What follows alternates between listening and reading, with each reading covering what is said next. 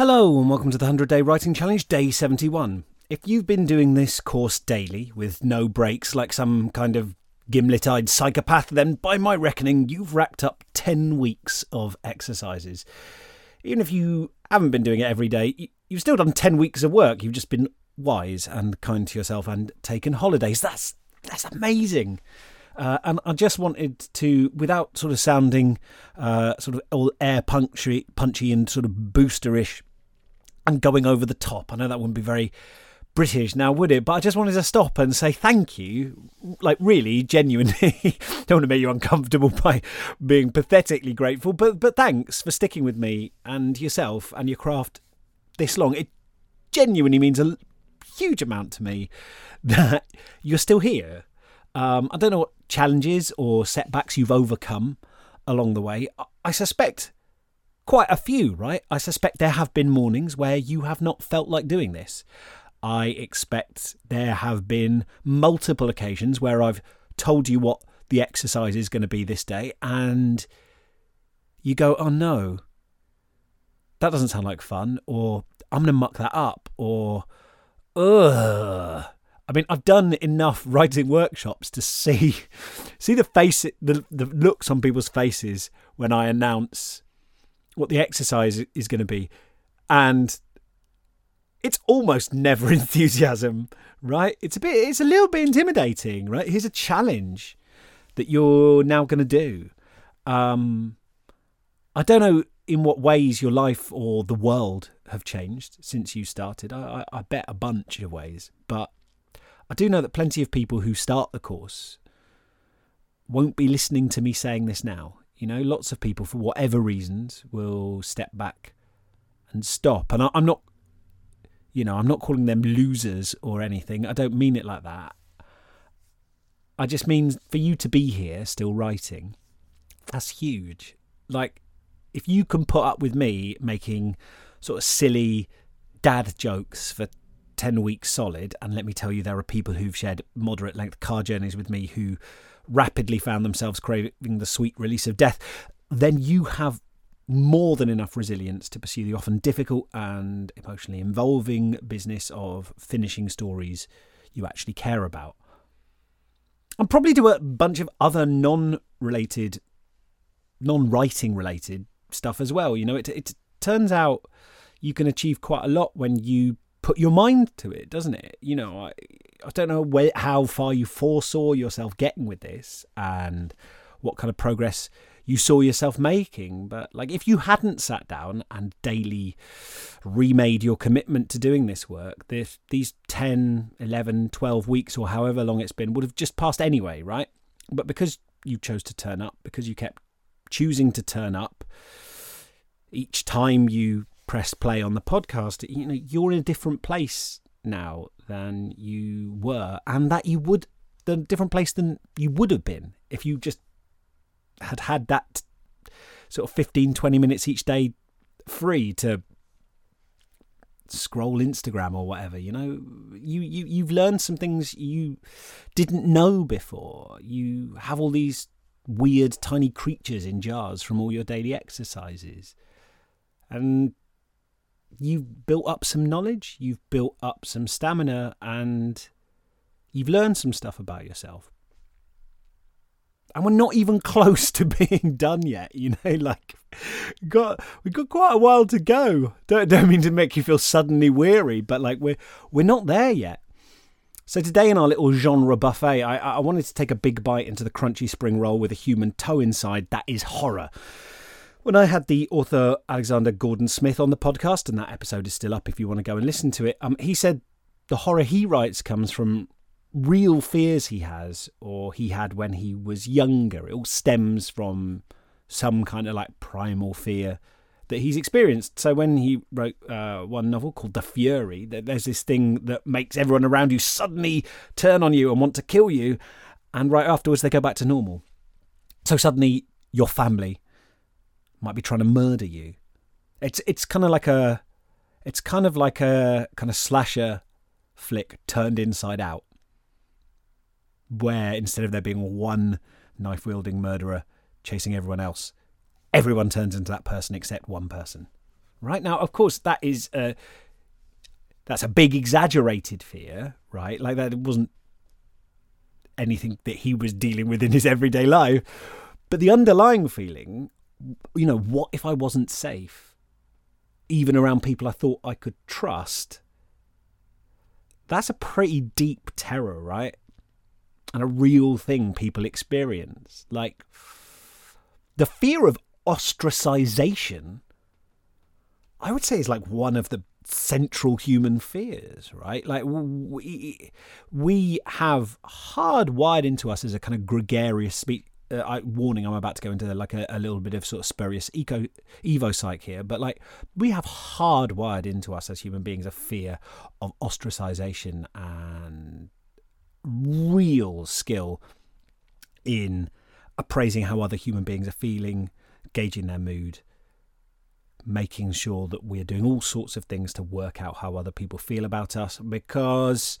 you know in the kind of like first units of human beings moving about in kind of tribes or sm- like we needed to not get ostracized because we relied on cooperation for being led to clean water supplies for finding a mate for getting food for protection right? That kind of mutuality is baked into who we are and loads of species we diverged from, by the way. There's like m- loads and loads of gregarious species that rely on one another. I mean, all species, you know, have to have to mate, right? So we all we all like baked into life is this fear of being rejected, of being ostracized, of people turning on you, and and that's what that kind of ends ends up getting at in a way that you just sort of can't with other genres, right? You can't take that terror and make it manifest in such a sort of naked way.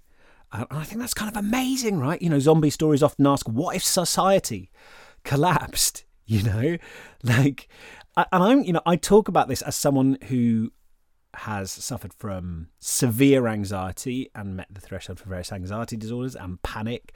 Like these are feelings that sometimes feel very visceral and real, not like some abstract kind of like chin struggle. What? what how would humans behave if society? It's like you feel it viscerally that this might be something that we're it's just about to happen as an anxiety sufferer, right? And that's what you know. Zombie stories take that same thing and say, what if the systems and the routines that we and you know anyone who's like you know fled from conflict for example these aren't these aren't questions that don't affect actual human beings right? It's stuff that's all around us that the way we construct the world we sort of kind of like box it out. Vampire stories are often about fears of charming predators moving amongst us and some people can't recognize them. Well that's a real thing right just because it's dressed up with this kind of like particular type of monster. It's a real thing that affects actual people's lives. There's nothing imaginary about it. Ghost stories are partly about death. But I think more often, especially when they appear in the horror genre, because I think you can, you can have ghosts across all sorts of stories, right? But in the horror genre, they're more about the past that we thought was buried, the things that we can't acknowledge, that we sort of shut away or pushed down or tried to hide. It's about that past rising up to remind us of unfinished business. Monsters, you know, in these horror stories, they threaten families or communities often on the surface like very idealized kind of white picket fence com- communities in ways that tug at some hidden terror deep inside of us. This part of us that realizes and secretly knows you can have all the law and order and routine and trappings of civilization you want but dreadful things still happen to humans every day. And therefore they might happen to us. You know i've been reading a lot about this idea called the fair world hypothesis in psychology, this idea that people really cling to this idea, we psychologically want to believe that the world is fair. And it's terrifying to us that there might not be, you know, I press this button, I get this definite reward. I go here, I get this definite pun- punishment. To the extent that we will massively distort, not everybody, but like we all have a bias towards distorting our model of the world to make it feel more predictable and more fair, even if it means sort of believing that if something bad happens to someone, we try and rationalize that it was kind of their fault. And include that includes us as well. If we have something bad happen to us in our past, we try and rationalize that actually we had it coming, that we did something wrong, that we deserved it. Because we want to believe if that's true, there might be steps we can take to avoid it in future. If it's not true, we might not be able to avoid it happening again. Now, these are terrifying things. And horror makes them flesh and it allows us to confront them and meet them head on. I think that is a profoundly amazing thing for art to do. Now, there are other flavours of these kind of horrors, you know, mass plagues, nuclear fallout, uh, mutants, aliens. Uh, in a sense, the nature of the beast is, is less important than who it afflicts and how and why. You know, like I, I think suspense thrillers are mostly horror in which the horrors are technically possible. So, for this exercise, you're going to have a go at writing a type of scene we see a lot in horror. I call it, and there may be other scholars of horror who have better names for this trope, but I, I call it minor viewpoint character dies horribly. Sometimes uh, this scene sort of appears as a prologue before we meet the protagonist. Sometimes it happens a short way in, you know, cutting away from the main story to give us a scene from the point of view of a minor character. And it's the first time we encounter the primary horror of the story. Uh, maybe it's a monster, maybe it's a you know manifestation like uh, you know killer mushrooms or something like that. We see that the horror of the story is a real thing and it has teeth. So this might be the moment where your minor viewpoint character, a burglar, say, breaks into the wrong house and gets savaged by the thing chained up in the basement. Maybe the teen we met at a party at the start of the book heads down to the abandoned lumber mill, rattled but keen to find out if the rumours he's been hearing about the place are true. Surely it's just infested with raccoons or something. Maybe this is the scene where Dennis Nedry in Jurassic Park shuts down the electric fences and gets shredded by raptors. In that instance, his meddling actually fuels the engine for the rest of the plot because he lets the dinosaurs escape. Um, now, this character, in this scene, in the minor viewpoint character dies horribly scene, might be a bit of an asshole who the audience darkly enjoy watching perish. You know, they might, on the other hand, be very sympathetic. You know, a poor victim whose fate raises the stakes. You don't even actually, technically, from a structural point of view, have to make them die. Like, a, a scene could just a scene could still fulfill the function of minor viewpoint character dies horribly, but just have, you know, say a mailman get wedgied and sprayed with ectoplasm by a poltergeist at the haunted house he tries to deliver to. So he runs away going, I quit. You know, in a more light-hearted or, you know, a, a children's horror story, that works too. There's still been we've still seen that the thing's there, that it's real, and it will get someone right. even if it's just sort of cartoonishly putting them in in, in the stocks, so to speak. Um, they don't have to actually die. It's just this. It's just this encounter where they are sort of got. Uh, I'd always encourage you actually to think of ways you can preserve the shape of a story beat while radically shifting the context, you know, swapping out different pieces of it and seeing what survives and what changes. You know, you can come up with some really cool new narrative flavors that way by taking a trope from any genre and switching pieces out of it and seeing what changes. And and what normally happens, and this is, uh, you know, keep this kind of like you didn't hear this from me, but um, what normally happens is that the because the shape of it has been sort of tried and tested, when you swap bits out, it still works in a way that's really cool for the story and readers really enjoy, but it seems really original, right? You've done enough, you've resprayed it in a way that makes it seem complete. So people will go, oh my gosh, that's really original, but they'll respond to it like it's familiar and enjoy it that way. And so you get all the kudos of being a kind of. of, of, of being a kind of like literary pioneer while basically being a little bit of a thief. Cool, right? Now, anyway, this is the exercise for today. You are going to write as much as you can of a minor character dies horribly scene. The character's usually alone, or so they think. So make sure you pick a resonant location for this to happen in. Uh, if there's not a sort of seemingly benign old lady to usher them in, and you know sometimes there will be a a a, a figure at this place that they that they go to who uh, kind of not a mentor figure. They often kind of like have that element to them, but you know someone who receives them at the location. But if that if there isn't, then it's the location that's going to act at first as the sort of second character for them to bounce off. Now, your minor character wants something in the in this scene. There's something on their mind.